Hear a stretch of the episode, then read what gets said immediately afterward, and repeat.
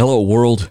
I'm Roger Corville, and this is For the Hope's Daily Audio Bible, where we read through the Scriptures conversationally, talk about the truth claims of Christianity, and learn to fall more in love with Jesus and the people in His world. You ready? Let's roll. Welcome. When was the last time your day-to-day language included the word righteousness? Yeah, me neither, but we should. Hey, hopeful. Happy Thursday and welcome to For the Hope's Daily Audio Bible, which is our journey together where we commit together to reading through every word of God's revelation of Himself, Monday through Saturday, little reflection on Sunday. But today, in our New Testament segment, we kick off the book of Romans, in which the theme of righteousness plays rather prominently. So if it's a big deal to Paul, and in this case, that's arguably the deepest presentation of the gospel in the whole Bible, meaning the book of Romans, if it's a big deal to Paul, it's a big deal to God, and it should be a big deal to us. So, like we do sometimes, my friends, we're going to tackle Romans chapter 1 in a couple different chunks just to highlight this. Now, notice how it kicks off, making the case that the gospel is the revelation of the righteousness of God. Romans chapter 1. Paul, a servant of Christ Jesus, called as an apostle and set apart for the gospel of God, which He promised beforehand through His prophets in the Holy Scriptures, concerning His Son, Jesus Christ our Lord, who was a descendant of David according to the flesh, and was appointed to be the powerful Son of God according to the Spirit of holiness by the resurrection of the dead. Through Him we have received grace and apostleship to bring about the obedient of faith for the sake of His name among all the Gentiles, including you, who are also called by Jesus Christ. To all who are in Rome, loved by God, called as saints, grace to you and peace from God our Father and the Lord Jesus Christ. First, I thank my God through Jesus Christ for all of you, because the news of your faith is being reported in all the world. God is my witness, whom I serve with my spirit in telling the good news about His Son, that I constantly mention you, always asking in my prayers that if it is somehow in God's will, I may now at last succeed in coming to you.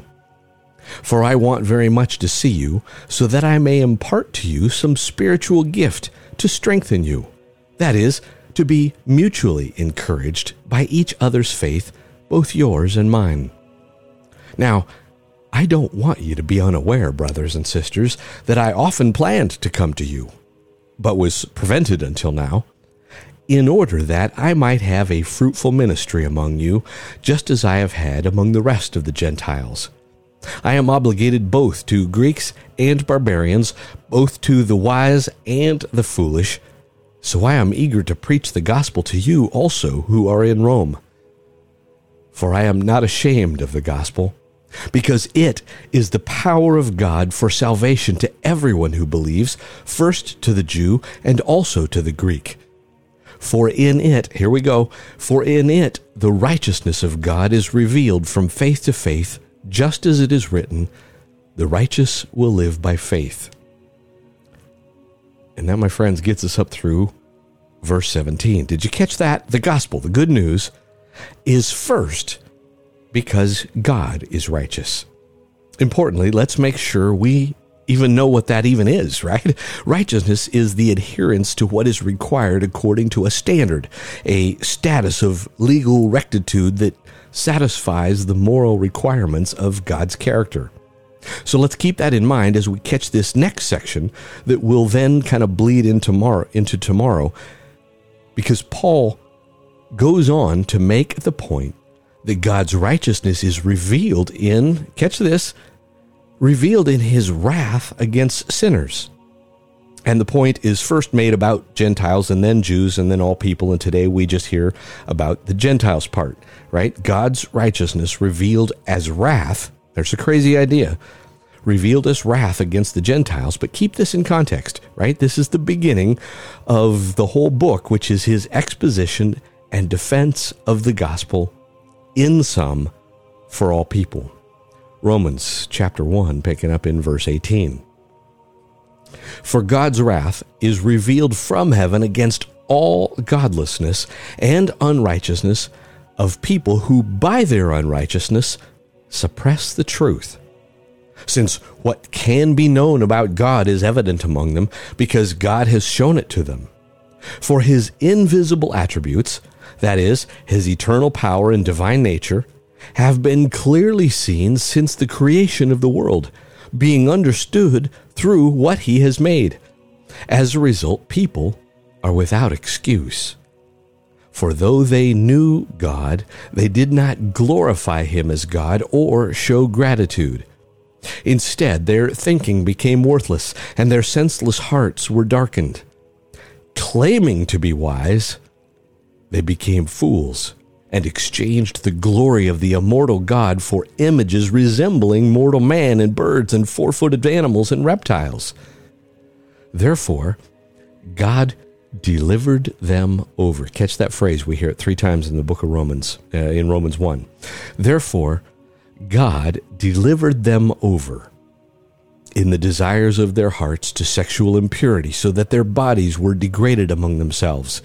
They exchanged the truth of God for a lie and worshiped and served what has been created instead of the Creator, who is praised forever. Amen.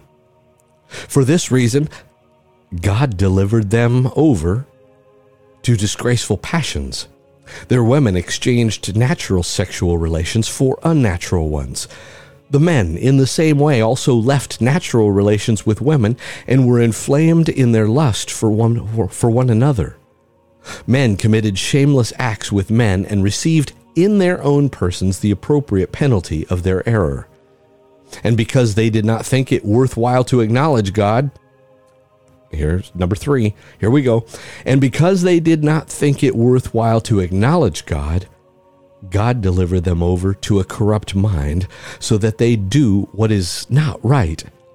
They are filled with all unrighteousness, evil, and greed and wickedness. They are full of envy, murder, quarrels, deceit, and malice.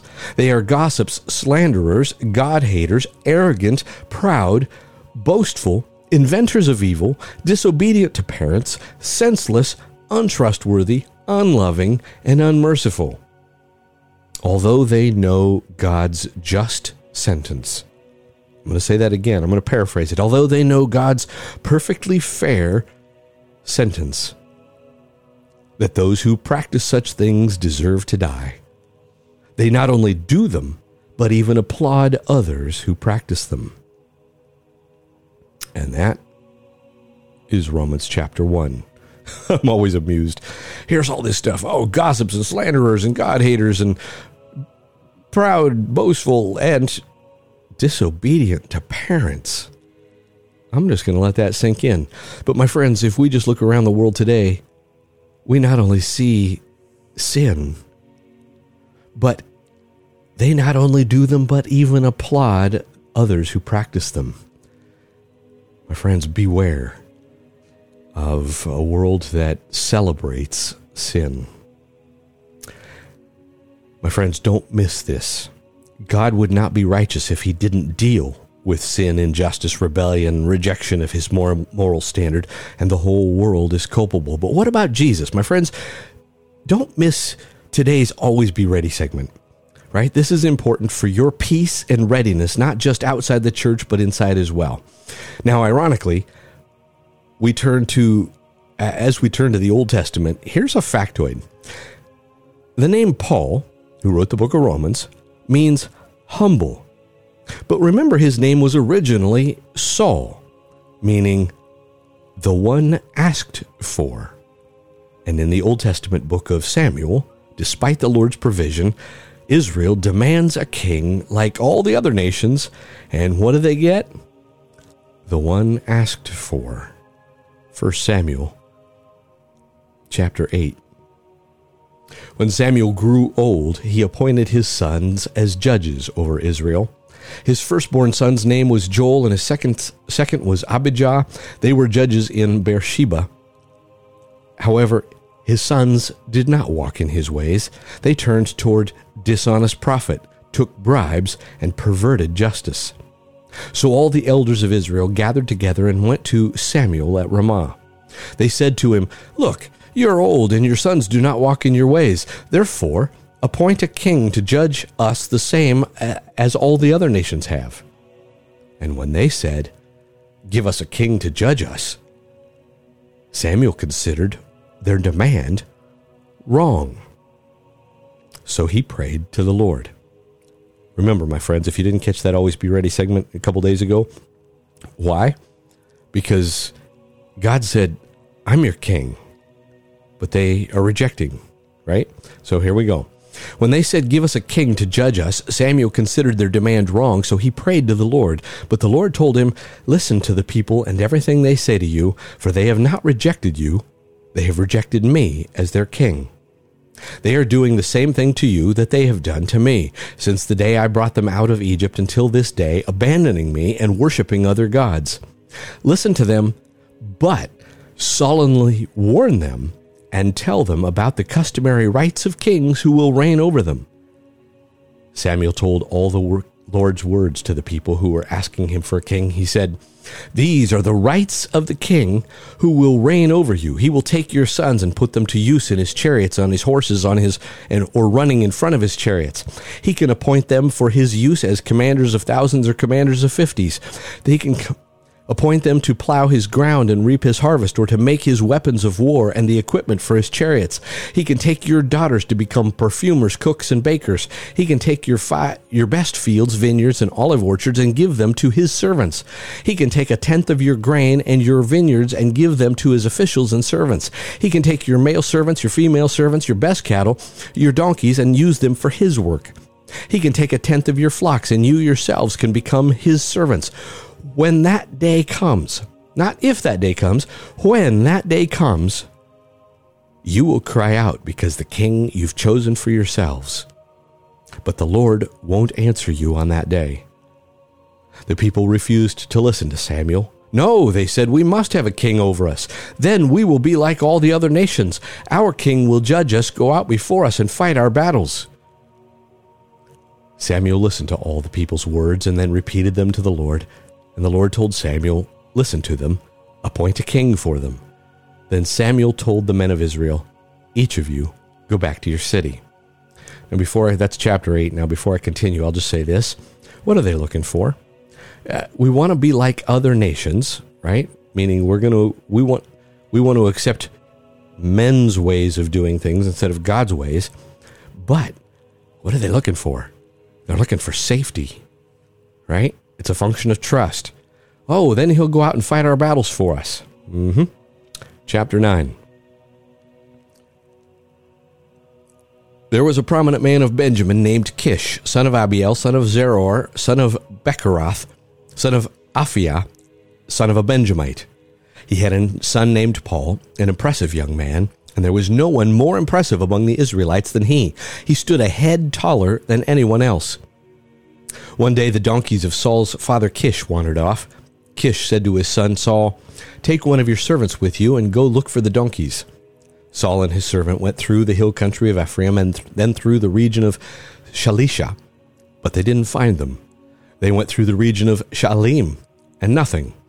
Then they went through the Benjamite region, but still didn't find them. And when they came to the land of Zuf, Saul said to his servant who was with him, 'Come on, let's go back, or my father will stop worrying about the donkeys and start worrying about us.' 'Look,' the servant said, 'there's a man of God in this city who is highly respected, and everything he says is sure to come true. Let's go there now. Maybe he'll tell us the way we should go.' 'Suppose we do go,' Saul said to his servant. 'What do we take the man? The food from our packs is gone, and there's no gift to take the man of God. What do we have?' The servant answered Saul, 'Here, I have a little silver. I'll give it to the man of God, and he will tell us which way we should go.' Formerly in Israel, a man who was going to inquire of God would say, 'Come, let's go to the seer,' for the prophet of today was formerly called the seer." "Good," Saul replied to his servant. "Come on, let's go." So they went to the city where the man of God was, and as they were climbing the hill to the city, they found some young women coming out to draw water and asked, "Is the seer here?" The women answered, Yes, he is ahead of you. Hurry, he just now entered the city because there's a sacrifice for the people at the high place today. As soon as you enter the city, you will find him before he goes to the high place to eat. The people won't eat until he comes because he must bless the sacrifice. After that, the guests can eat. Go up immediately. You can find him now. So they went up toward the city. Saul and his servant were entering the city when they saw Samuel coming toward them on his way to the high place. Now the day before Saul's arrival, the Lord had informed Samuel, "At this time tomorrow I will send you a man from the land of Benjamin. Anoint him ruler over my people Israel. He will save them from the Philistines, because I have seen the affliction of my people, for their cry has come to me." When Samuel saw Saul, the Lord told him, "Here is the man I told you about. He will govern my people." Saul approached Samuel in the city gate and asked, "Would you please tell me where the seer's house is?" "I am the seer," Saul answered. "Go up ahead of me to the high place and eat with me today. When I send you off in the morning, I'll tell you everything that's in your heart. As for the donkeys that wandered away from you 3 days ago, don't worry about them, because they've been found. And who does all Israel desire but you and all your father's family?" Saul responded, "Am I not a Benjamite? From the smallest of Israel's tribes, isn't my clan the least important of all the clans of the Benjamite tribe? So why have you said something like this to me?" Samuel took Saul and his servant, brought them to the banquet hall, and gave them a place at the head of the 30 or so men who had been invited. Then Samuel said to the cook, "Get the portion of meat that I gave you and told you to set aside." The cook picked up the thigh and what was attached to it and set it before Saul. Then Samuel said, "Notice that the reserved piece," meaning the reserved piece of meat, "is set before you. Eat it, because it was saved for you for this solemn event at the time that I said, 'I've invited the people.'" So Saul ate with Samuel that day. Afterward, they went down from the high place to the city, and Samuel spoke with Saul on the roof. They got up early, just before dawn, and Samuel called to Saul from the roof, "Get up, and I will send you on your way." Saul got up, and both he and Samuel went outside. As they were going down to the edge of the city, Samuel said to Saul, "Tell the servants to go on ahead of us, but you stay for a while, and I'll reveal the word of God to you." So the servant went on. Samuel took a flask of oil, poured it on Saul's head, kissed him, and said, "Hasn't the Lord anointed you ruler over his inheritance? Today, when you leave me, you'll find two men at Rachel's grave at Zelna in the territory of Benjamin, and they will say to you, 'The donkeys you went looking for have been found.' And now your father has stopped being concerned about the donkeys and is worried about you, asking, 'What should I do about my son?' You will proceed from there until you come to the Oak of Tabor. 3 men going up to God at Bethel will meet you there, one bringing 3 goats, one bringing 3 loaves of bread, and one bringing a clay jar of wine, and they will ask you how you are and give you 2 loaves of bread, which you will accept from them. After that you will come to Gibeah of God, where there are Philistine garrisons. When you arrive at the city, you will meet a group of prophets coming down from the high place prophesying. They will be preceded by harps, tambourines, flutes, and lyres, and the Spirit, capital S, the Spirit of the Lord will come on you powerfully there. You will prophesy with them, and you will be transformed. And when these signs have happened to you, do whatever your circumstances require, because God is with you. Afterward, go ahead of me to Gilgal, and I will come to you to offer burnt offerings and to sacrifice fellowship offerings. Wait 7 days until I come to you and show you what to do." And when Saul turned to leave Samuel, God changed his heart, changed Saul's heart, and all the signs came about that day. When Saul and his servant arrived at Gibeah, a group of prophets met him, and then the Spirit, capital S, the Spirit of God came powerfully on him, and he prophesied along with them. Everyone who knew him previously and saw him prophesy with the prophets asked each other, "What has happened to the son of Kish? Is Saul also among the prophets?" Then a man who was from there asked, "And who is their father?" As a result, this became a popular saying, "Is Saul also among the prophets?" Then Saul finished prophesying and went to the high place. And Saul's uncle asked him and his servant, "Where did you go?" Saul answered, "To look for the donkeys, and when we saw they weren't there, we went to Samuel." "Tell me," Saul's uncle asked, "what did Samuel say to you?" Saul told him, "He assured us the donkeys had been found." However, Saul did not tell him what Samuel had said about the matter of kingship. My friends, that gets us up through chapter 10, verse 16. And we're going to wrap up today with the briefest of wisdom segments from Psalm 19. I just want you to let this sink in. Proverbs 19. First, starting in verse 1. "Better a poor person who lives with integrity than someone who has deceitful lips and is a fool. Even zeal is not good without knowledge, and the one who acts hastily sins. A person's foolishness leads him astray, yet his heart rages against the Lord." My friends, that's where I wanted to leave it today.